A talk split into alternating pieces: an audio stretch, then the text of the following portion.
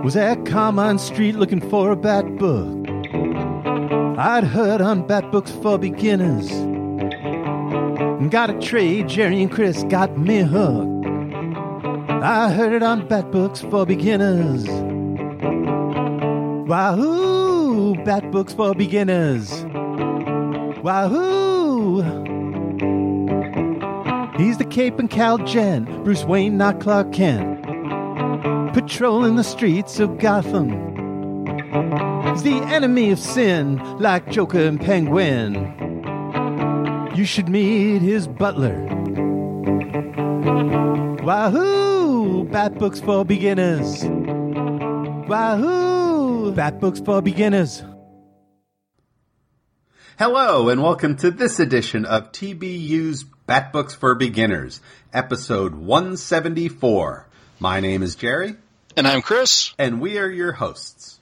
On Bat Books for Beginners, we will examine story arcs with Batman and related characters. We'll give the historical background of the book, break down the plot and the art, and give you our opinions so you can decide for yourself if they're worth a read.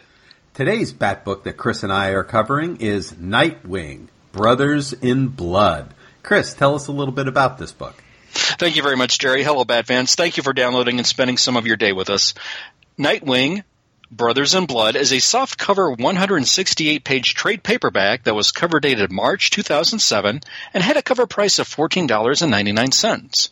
Interestingly, online sources have conflicting information as how to how many issues were in this book. Mm. For the sake of our episode and what Jerry and I read, we'll cover issues of Nightwing number 118, which was cover dated March 2006, mm-hmm. through Nightwing number 124, which was cover dated November 2006.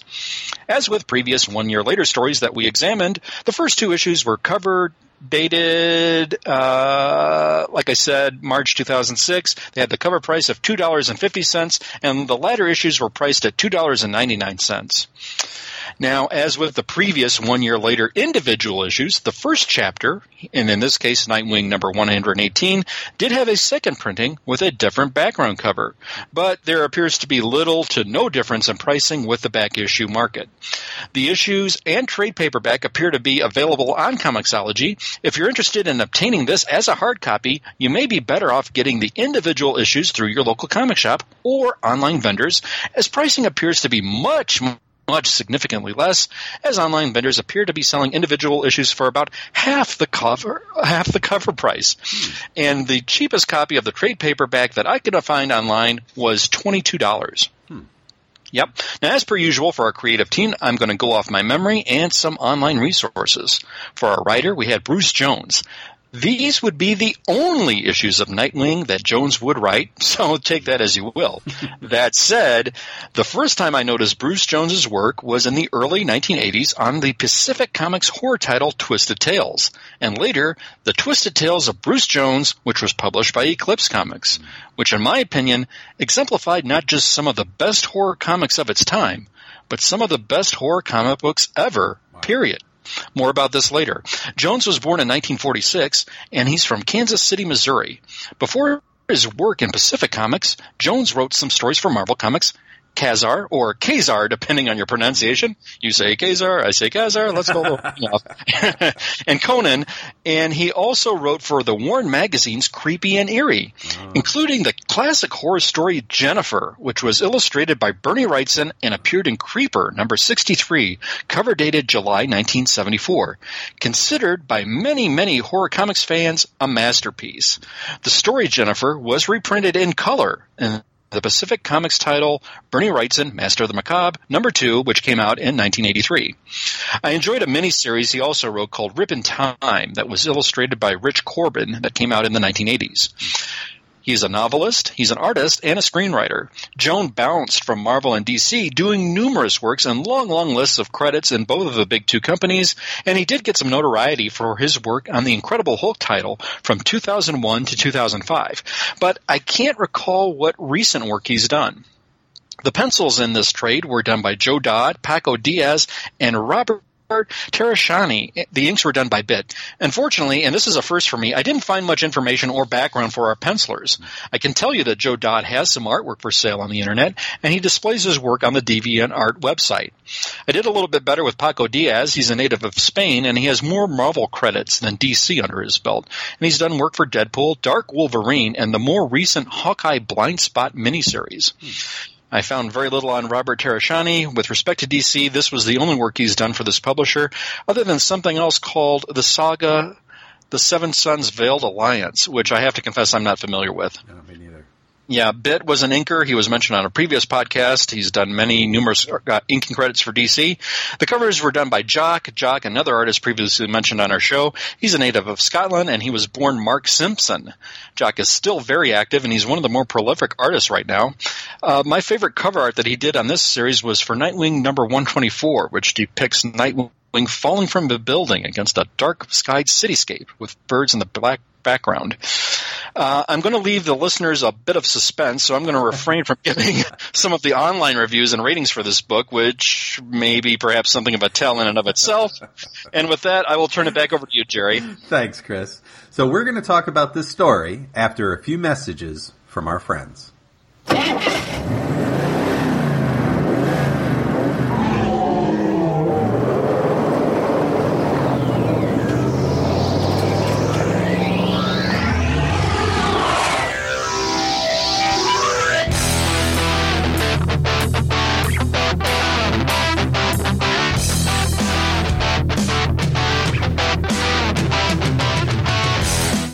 Xenozoic Xenophiles. a fan podcast devoted to the comic series Xenozoic Tales. It's a post apocalyptic adventure series filled with Cadillacs and dinosaurs. I'm Ruth. And I'm Darren. We hope you'll join us as we discuss the stories, characters, and art in this excellent comic series from creator, writer, and artist Mark Schultz. Xenozoic Xenophiles is available at podbean.com and on iTunes and Stitcher. And find us at xenozoicxenophiles.com.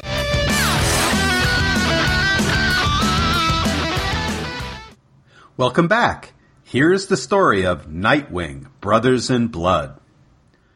A year after the events of Infinite Crisis, a crime fighter in a Nightwing outfit is hunting criminals in New York City. However, when he defeats them, he is willing to kill them. This can't be Dick Grayson, can it? If not, who is it? Dick Grayson is in New York City and has a new lover, wealthy fashion designer Cheyenne Fremont. He leaves her apartment after a romantic night, and she exhibits some super energy powers. She is a metahuman. The Pierce brothers are two brothers running crime in New York City. They are upset that this Nightwing character is cutting into their action. They are leaning on one of their gang who is short on his payments when Nightwing, Dick Nightwing, shows up ready to kick some behind.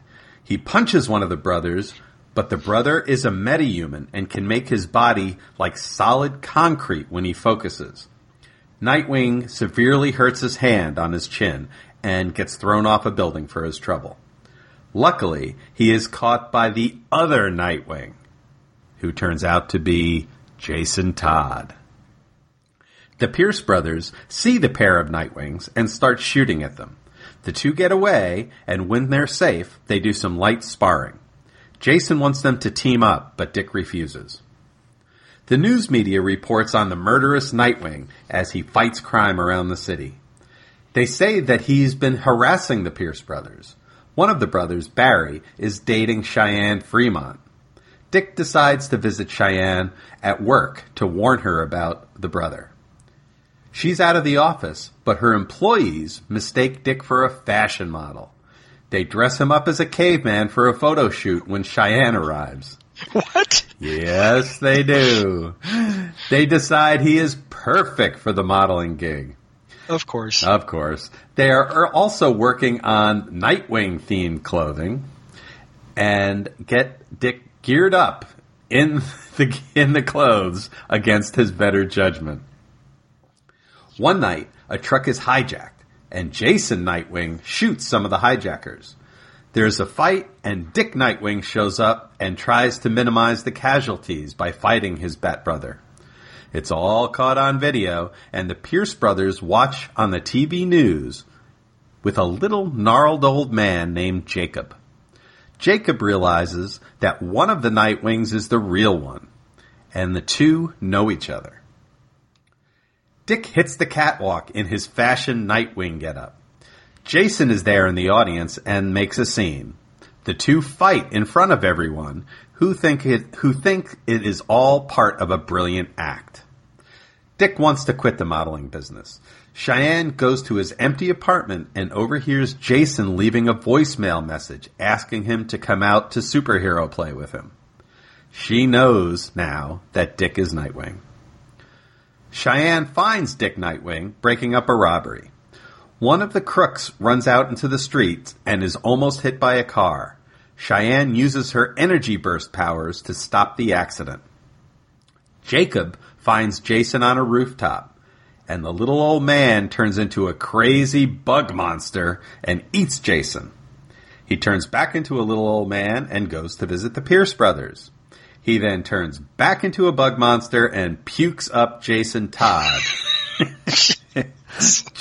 Jason is trapped in a puke bubble uh, that the Pierce brothers put on display next to others they have done this to before. Jason has 24 hours before the puke sac hardens and he suffocates to death. Lovely. Dick sees Jason's face on a milk carton and billboards telling him that he's missing. I remember those days. Oh yeah, I do. like Amber Alert for the Yes. Yeah. Yes. He discovers that the Pierce brothers have Jason. He calls Cheyenne and tells her to stay away from the brothers. She shows up in a superhero costume and the pair meets Jacob, who brings them to the Pierce brothers' hideout. They find Jason, but are unable to penetrate the sack. Jacob turns into the creature and the three fight. Jacob eats Cheyenne, who inside him lets off a mighty energy burst, killing him. The Pierce brothers show up and say that Jacob, now dead, was the only one that could free Jason. Cheyenne shoots one of the brothers with, with an energy beam, but the one she, that she hits is a metahuman too, and it reflects back to her. She gets a taste of her own medicine. Barry, the concrete one, goes to punch Cheyenne, but hits the Jason sack instead, freeing him. The team fights and wears down Barry. Jason finds he can now turn into a bug monster too, and he eats Barry.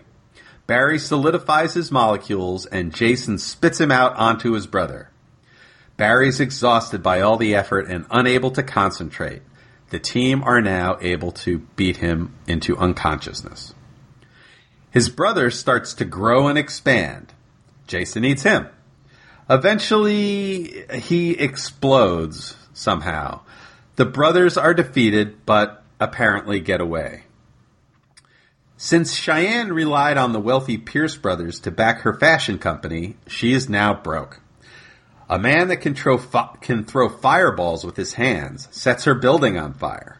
She's trapped in her office. Dick Nightwing sees her building on fire and races to her rescue. He swings in on a rope, saving her from the building collapse at the last moment. The now broken homeless Cheyenne moves in with Dick until she can get back on her feet. The pyro that set the fire is looking to get paid by the Pierce brothers, so far unsuccessfully. The firebug goes to the volatile younger Pierce brother. They don't want to pay because Cheyenne wasn't killed, but the firebug says that he wasn't paid to kill her, just to set the fire, and he demands double his money now. He sets Pierce on fire, uh, one of the Pierce brothers on fire, and keeps him burned. Nightwing shows up and beats the firebug for the arson at Cheyenne's. They are suddenly surrounded by an armed SWAT team with guns pointed at them. Nightwing is able to evade their bullets and gets an assist by Arsenal. Now I'm talking about the Roy Harper Arsenal, not the British soccer team. They have, Very good. They evade the heavy fire, and a helicopter is hit by the SWAT team's bullets. The helicopter catches fire and crashes and explodes into a building. Gotham is bathed in fiery havoc. The pair have escaped. The firebug has a name. He's called Fireball, and he has an apprentice. She's a young girl named Sparkplug. No. Yes, absolutely. She's got a little electricity in her, he says.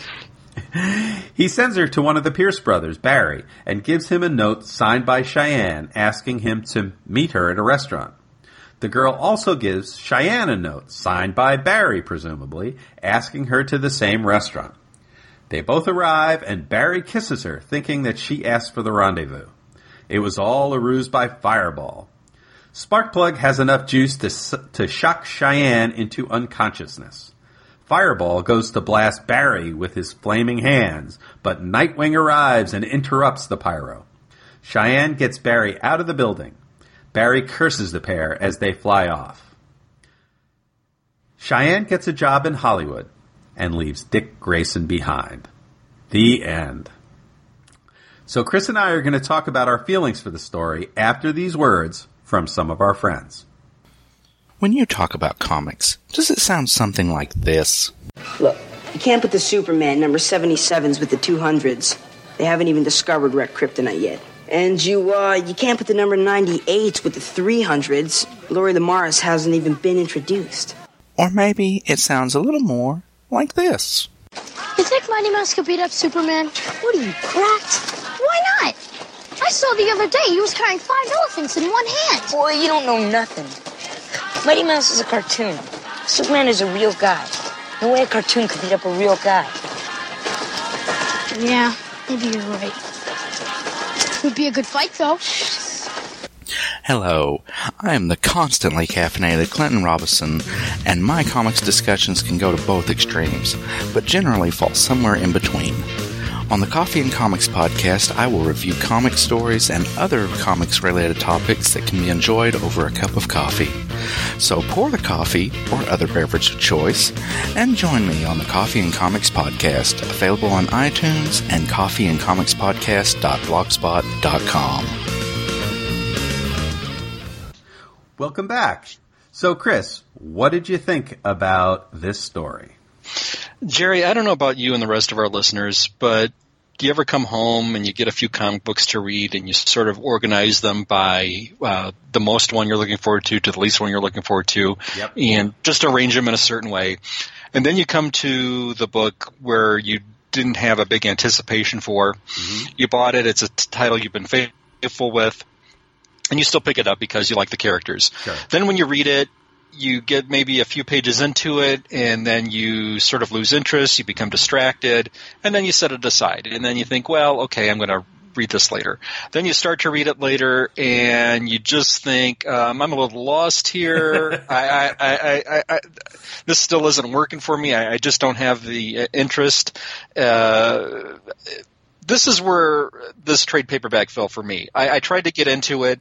Um, I thought the chapter, which I think was Nightwing number 120, was very good. And I think this is something you're going to mention in your notes because there was some interplay in the narrative between a supporting character and the villains. Mm-hmm. And I thought this is a, chapter that really, really worked very well. But then all of a sudden, I was lost again. Cheyenne, who was a supporting character introduced here, she should have been compelling and interesting. Mm-hmm. She just didn't mesh with me.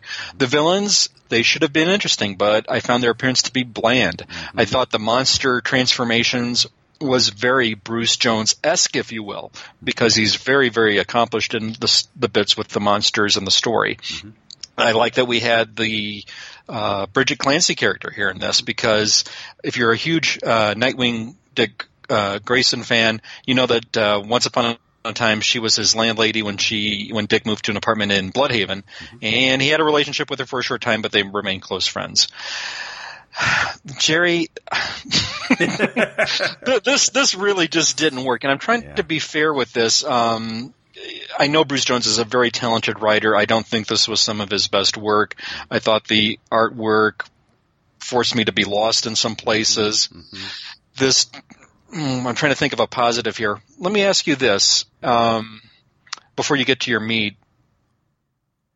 I'm trying to think if this story was told maybe 10 years prior or 20 years prior, would this have been more compelling? Hmm. Am I faulting Jones for being maybe, I don't know, old, but hmm. this, this didn't have the shock value because we've already become accustomed to a Gotham where there's metahumans running around and the transformation of these metahumans in in having these displaying these powers or just morphing into weird fantastic characters. Hmm. Whereas i should have been shocked as a reader i just wasn't you know okay so jerry I, i'm sorry listeners i was all over the place jerry what were your initial thoughts Well, there's a couple things. Uh, so I totally agree with you about this story being confusing in some places. In my synopsis, I had to make some guesses to make this kind of the story to hang together at all. There were at least two places, uh, particularly you know the two kind of peaks of the story where uh, there where Dick is fighting the Pierce brothers first. Um, you know the first time, uh, and I I guess they beat the Pierce brothers, but then they weren't arrested or anything. The Pierce brothers just went right back to work, just going right back to be the bad guys, and that was really confusing to me because I thought, oh, well, now they're captured, and you know, this this part of the story's over. No, this, they're still back, and then at the end. Uh, it was very confusing trying to figure out exactly what happened and who was doing what to who, and it was it was kind of a muddle, and it was unfortunate because it's at the two highlights of the story, the two, you know, peak of the action. That you know, uh, it, it was very confusing. And if there are any listeners that are familiar with this story, you know, uh, feel free to say no. That's not what happened. This is what happened because I it was very difficult to untangle it. Absolutely. Uh, here's some elements, though, that were sort of unique. Um, I think it's fair to say there is a lot of uh, fan love for the Dick Grayson character. Yep. Uh, more in recent years, in the couple past two decades or so, he's become across. Well, I don't want to use this term of a sex symbol, if you will, but he's one of the more attractive male characters I think portrayed in the DC universe. And here he, I thought with having him becoming a model and just the circumstances with that was sort of an interesting notion. Uh-huh. And I thought one of the more bel- more interesting elements of the story. What did you think of that aspect of it? I, I think it was funny. I think it was kind of a little bit of a gag because of you know he's always you know ooh, you know he's so attractive. He's such a handsome man, you know, and having him be a model, I think the idea of that is fantastic. But then to have him modeling Nightwing gear, I thought was maybe a step too far. Sure. Uh, just you know, he's Nightwing, and now he's going to put on Nightwing clothes, and you know, oh yeah, he looks just like him. You know, wink, wink. Uh, I just thought, and then having a fight with Jason on the catwalk. You know, all elements that uh, it was just this a, a little bit of a bridge too far for me. What did you think about that part of it? It was a bit of a stretch, and I think a lot was asked of the reader to just suspend their disbelief in some points. Um, with the character of uh, Cheyenne, hey, look, she's got the powers. Wait, you know, she she couldn't she couldn't be just in and of it. It wasn't too much to ask that she was this successful fashion designer. Right. That wasn't enough. We they had to throw in some powers. It just wasn't enough that the Pierce brothers could just be villains on their own. No, they had to have uh, powers. They were metahumans too, Right. and it just got to be so much overkill with a very little. sanity, you know, Yeah. with, with, with with just any normal normal people in, in Dick's life. Everybody had to have a power, and there- it was it was just sort sort of a reach, you know, uh, with that. I did like the inclusion of Arsenal. I thought there was some nice banter there. There was some nice bits with an exchange between. Uh, uh, Nightwing and Dick, and then with uh, oh gosh, my memory's going already. Uh, Clancy, that there was some good stuff there where he was showing some some of his feelings there. Right out of the gate, though, and if you know something about the Dick Grayson character, and with the recent stuff in the um, title of Nightwing right now, there's a love scene right out of the gate. Uh, Jerry, did, did did it seem too graphic for you? Uh, was was this uh, Dick being Dick, or did you think this was a little bit, um, hey, hey, guy, you just got in New York, and now you're you're having a sleepover? Yeah, yeah. It seemed uh, it it wasn't graphic. I don't think it was visually graphic, but it was. You know, he's he's definitely out and about with Cheyenne a couple of times, and uh, I don't know. It's it's not what I read comic books for, but uh, just for folks to know that there are, I think, a couple of scenes of you know Cheyenne and Dick spending spending uh, sexy times together. So. Uh, you know, depending on your tolerance for that, uh, Right. You may I agree. This wasn't- interested. yeah, this wasn't, I would say, uh, graphic in the sense, you know, the you know that like that. Uh, if anything was graphic, I thought some of the violence that uh, was displayed was was a bit much with uh, with Jason here. This this was really a little bit over the top, and I think. Uh, this is a point I always try to bring up in the show every episode we do. Would this be for kids or not? I would say this is this is not for uh, kids. I, wouldn't. I would not say any kid with a single digit in their age would uh, Yeah. not be a book for. Yeah.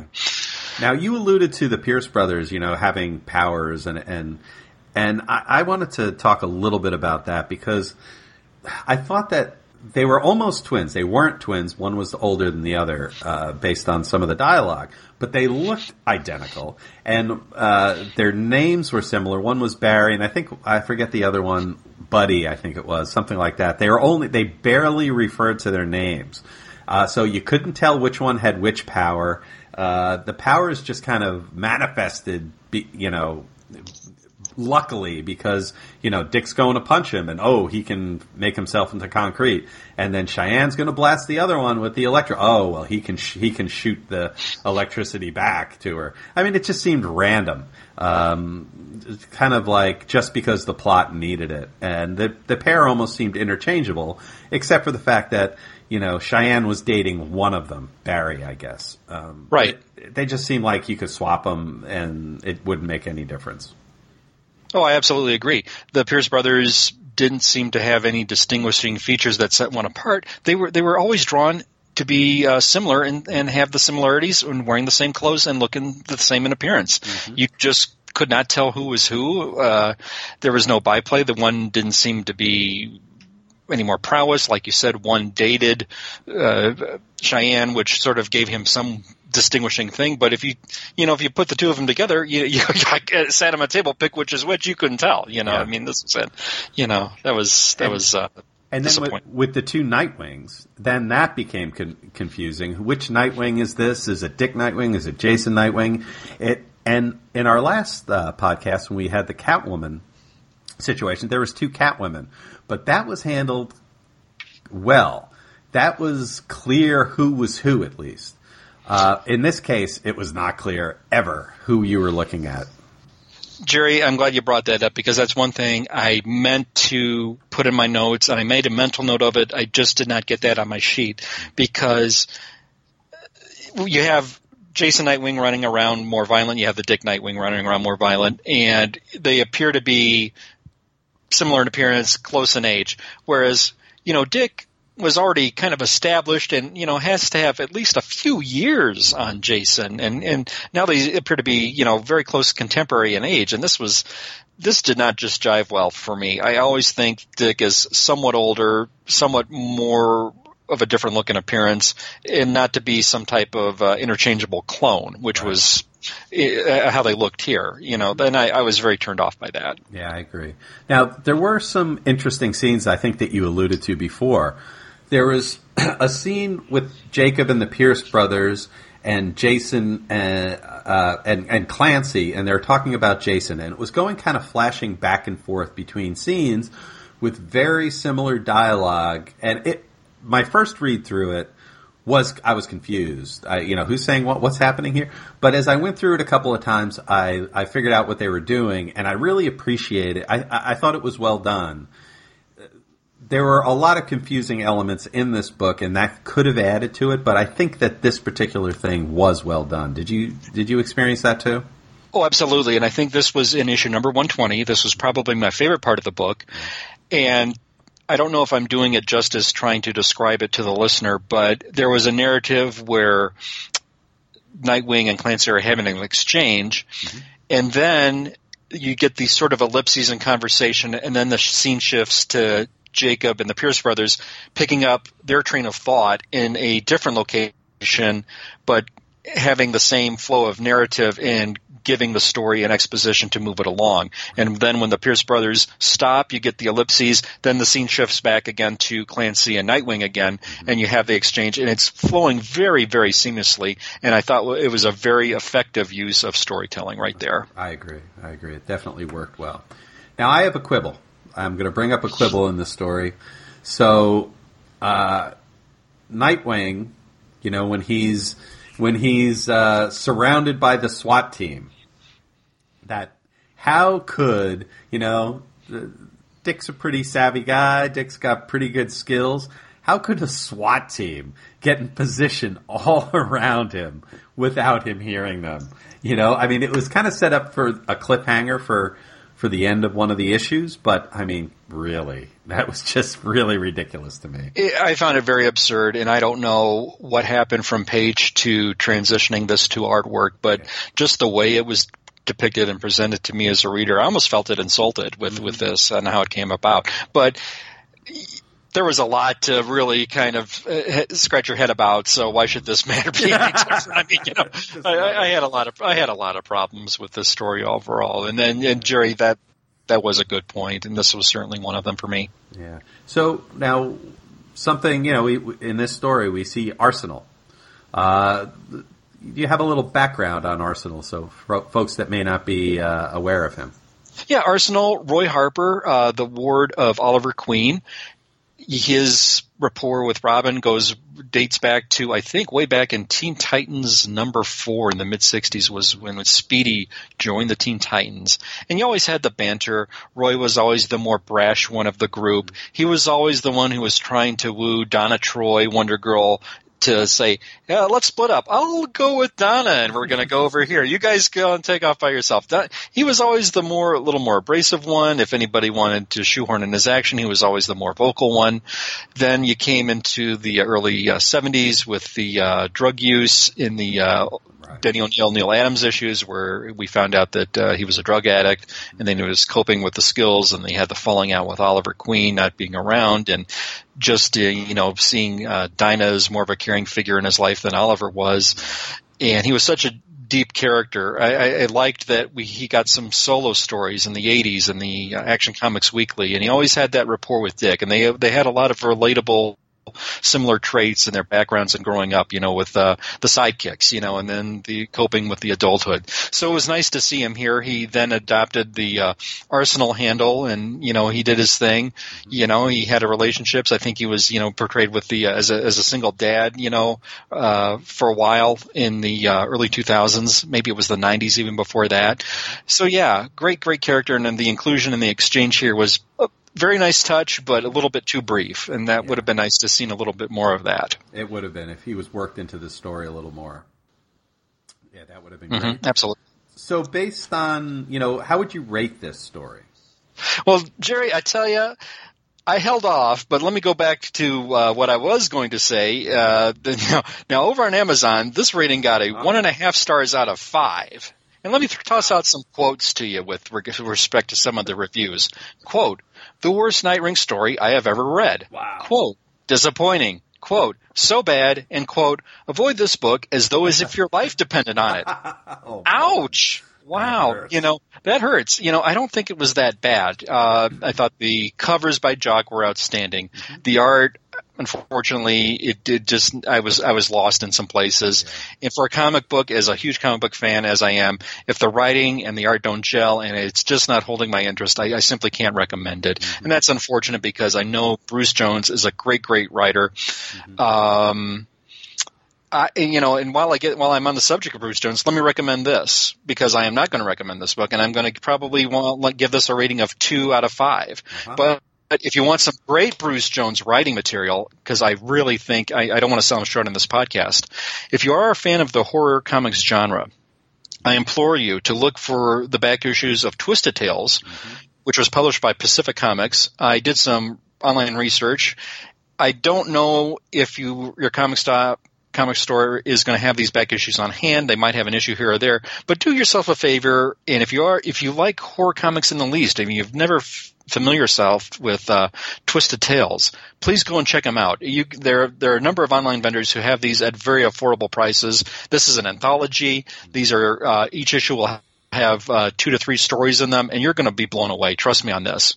And yeah, while I'm in the favor of recommending things, that is the holidays. Check out Batman Annual too if you really want a great read for something. And this is something you know I, I don't want to go off the board, but here I am doing it. But Batman Annual 2, which, yeah, was written by Tom King, which was the Batman Catwoman uh, story with them. Mm-hmm. I don't want to spoil too much, and unfortunately, depending on what part of the country you live in, this book may have sold out already. The good news is it is going to go to a second printing. Mm-hmm. So my recommendations would be Bruce Jones' Twisted Tales by Pacific Comics, great horror stuff, and if you want something a little more recent, check out Batman Annual 2. Those My rating for this, unfortunately, I'm going to yeah. Those are great recommendations. That Batman yeah. Annual Two was amazing. Yes, so I'm going to go uh, for this particular trade, though for uh, Brothers in Blood, just two out of five. How about you, Jerry? Excuse me. I think I would go a little higher. I would go maybe two and a half, uh, just because getting the introduction to Arsenal, uh, seeing Clancy, I like to see. I thought their interchange was interesting. Uh, I tried to see the modeling thing as uh, I, I, kind of intellectually made the decision to see it as fun instead of stupid. Um, but there are some severe plot problems in the story. I would go uh, two and a half, maybe a little higher than you, uh, but I, I, thought that there was a really great moment where uh, Dick was talking to Clancy and Dick was realizing that he uh, why he broke up with uh, Barbara Gordon and why he didn't think that he was really good enough for her. And I thought that was a really good moment. That uh, just give me. I, I, like the two of them together. I like stories that at least touch on them. So I'll give it a little higher, two and a half. But I would not recommend this, and I uh, do not think it is a must read. I don't think for any reason. It doesn't really push any characters forward um, in any uh, important way. Yeah, I would say if you're trying to do some type of uh, feature article where you're looking for uh, all the loves of Dick Grayson, you know, this is certainly going to be an asterisk and a, a, chapter in his life with the Cheyenne character, who I think deserved a little bit more than this. You know, uh, she she this is something I wanted. This is a character I was really trying to root for. You know, with her background, we haven't really seen somebody with this as a profession, and somebody with. Uh, did, was it ever explored as to where her powers came from? I, I don't. I don't I, think so. I don't think so. I would have liked to have gotten some background. This this could have been this could have been an interesting character in the DCU, but uh, just never really got a chance to shine or uh, explored it anyway. It's it's unfortunate. Another lost thread. Another lost thread. Yeah. Okay. So I think that's what we have to say about this story. You have anything else to cover on it?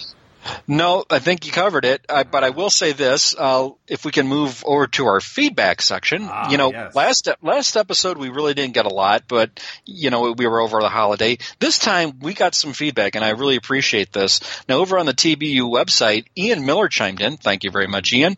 Ian wrote in to say, with our last uh, podcast, Nice handling of a controversial and frustrating storyline. It feels like the whole bat line went into a decline leading into war games.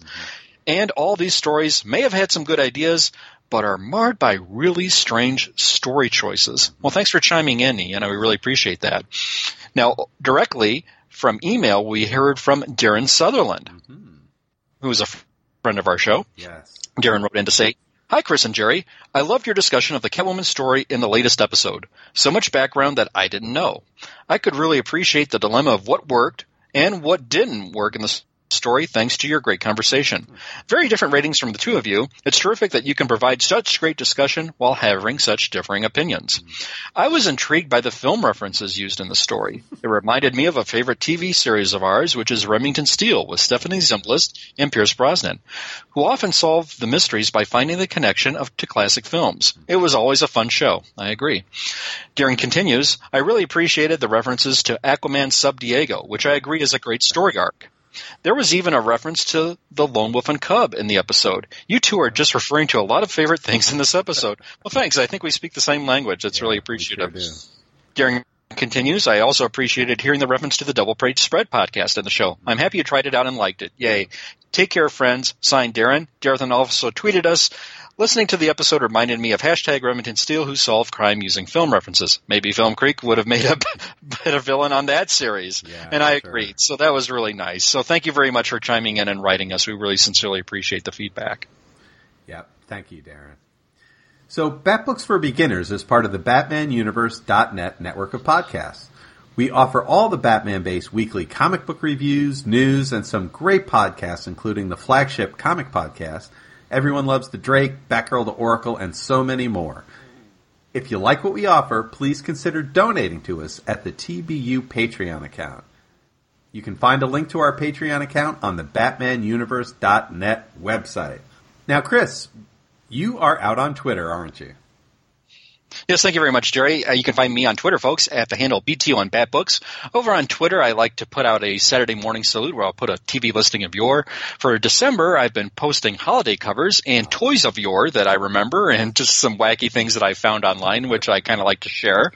Jerry, can the listeners find you on Twitter as well, my friend? Yes, they sure can. You can get me at Professor Frenzy. That's Professor Frenzy, where I cover my favorite DC books. I do some Dark Shadow tweeting, uh, indie comics, and of course, we uh, Chris and I both do some live tweeting on Saturday nights on MeTV, where we uh, live tweet a Svengoolie movie. Last night was a lot of fun. Absolutely, it was a lot of fun. I, I was really blown away. I, I, had forgotten that movie. Now, this was what the Mummy's Curse that aired last night. Yeah. You know, yeah, that was an interesting one. I, I really, you know, I, I know I'd seen it, and then when the they brought on the uh, the uh, woman from the old uh, coffee commercials. Oh, right. oh, yeah, that was her. That was her way back. Yeah. Yeah, Mrs. Olson. This yeah, the Folgers commercial, right? Thank you. Yes, yes. And I go, now I know where I've seen this movie from before. Yeah. that's Jerry, I can't let this go because I've enjoyed reading your reviews over on the BatmanUniverse.net. Now, currently, one of the things you're reviewing is Batgirl Birds of Prey, which I'm really enjoying the current story arc and the intriguing matchup of Harley and Ivy meet Betty and Veronica. yeah, that's right. you know, and the last issue kind of uh, did an uptick for you, did it not? It really did. The first two issues I had a lot of problems with, but this the, it seems like they've gotten they've worked their way through some of the some of the plot kind of problems and have sorted it out. And I really enjoyed the last issue very much. So things are looking up for Harley and Ivy meet Betty and Veronica. I'm a big uh, I, I really love what the Archie universe is doing too, and of course Harley and Ivy are some of my favorite characters. And uh, just this sh- this should be the the kind of center of my wheelhouse, and I'm hoping it's getting there. So fingers crossed. Absolutely. So if you want to check out those r- written reviews, please go over to the BatmanUniverse.net and look for Jerry's uh, written articles for those reviews for those titles. Awesome stuff. Thank you. And Chris, you're also doing some uh, some work over on uh, Batgirl to Oracle podcast, aren't you? Thanks for bringing it up, Jerry. Yeah, you can also find me on the Batgirl to Oracle podcast. Stella, Stella is celebrating her eighth anniversary, and that episode is going to drop very, very shortly. In fact, it's going to drop before this episode drops. So I think it's going to be a two-parter. She's going to have uh, her usual guests, Donovan and Josh, who always celebrate her anniversary shows. This is her eighth anniversary. It's going to be spectacular. Go, please listen to Batgirl to Oracle. Over there, you can find me. I'm going to be reviewing the Batman Adventures comic that ran in the 1990s based on Batman the Animated Series. Love it. Love it. I can't wait to hear that. I I love what you did last time with it, and uh, uh, it's just really terrific hearing your reviews over there. They're they're fantastic. Well, thanks. I sincerely appreciate it. So now we have uh, other friends that we we've been doing a lot of uh, uh, talking with back and forth. One of them is uh, the Cosmic Treadmill with uh, Chris Sheehan, who's on Twitter at Ace Comics, and Reggie Reggie. That's at Reggie Reggie on Twitter. Now, Chris and Reggie discuss classic comics uh, in in fantastic detail, and they just recently uh, did a re, re uh, uploaded one for an older one that they did with Sugar and and Spice. Uh, That was hysterical. that was so funny. Oh my gosh. Insane, insane. So uh, I definitely, I think we both, uh, Chris and I both love love Cosmic Treadmill, and we recommend that wholeheartedly. Now, another uh, group of friends, of course, are the Sutherlands, uh, Darren and Ruth Sutherland, who do a number of terrific podcast and a new one. Isn't that right, Chris?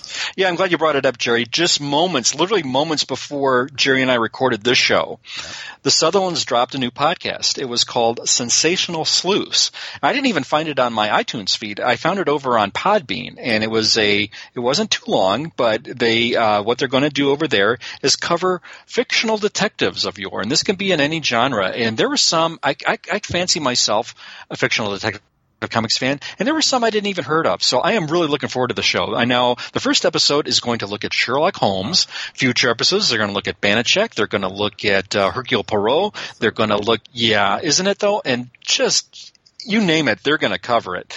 I heard it, and Jerry, believe it or not, we had the honor of uh, Bat Books for Beginners being the very first promo on their show. So Darren and Ruth, we can't thank you enough. We're very, very thrilled to have that honor, and I wish you, we wish you huge success for your new podcast. This is going to be great, and it's going to complement your other shows tremendously, which is Warlord Worlds, which looks at the Mike, uh, Mike Grell artwork, Xenozoic Xenophiles, which examines Mark Schultz in the Cadillac the Dinosaur series, Trekker Talk, which looks at Ron Randall's outstanding Trekker.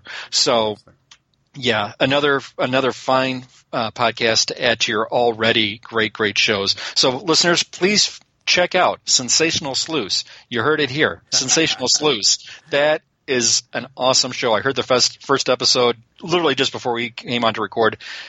Great, great show. So do yourself a favor. Yep, Bat Books for Beginners. Two thumbs up.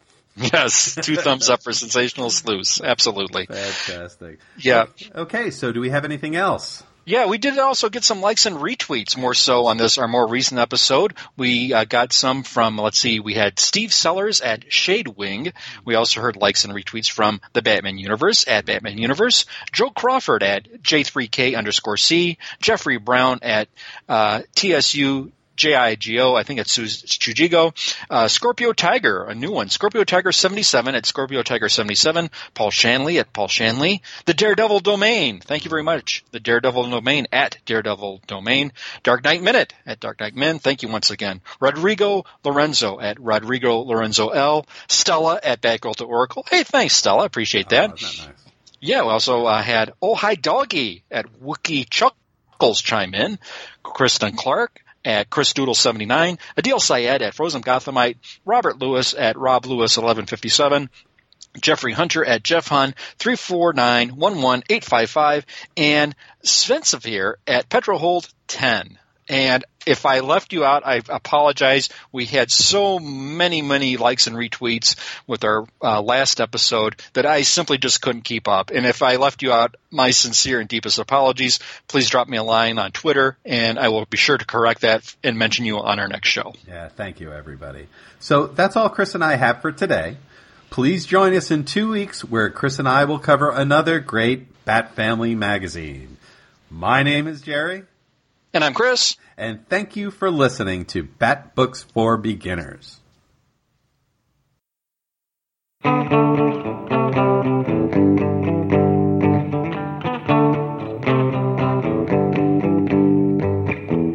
Was at Carmine Street looking for a bat book. I'd heard on Bat Books for Beginners. And got a trade, Jerry and Chris got me hooked. I heard it on Bat Books for Beginners.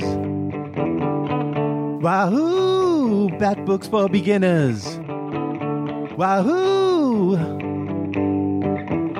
He's the Cape and Cal Jen, Bruce Wayne, not Clark Kent. Patrolling the streets of Gotham. He's the enemy of sin, like Joker and Penguin. You should meet his butler. Wahoo! Bat books for beginners. Wahoo! Bat books for beginners.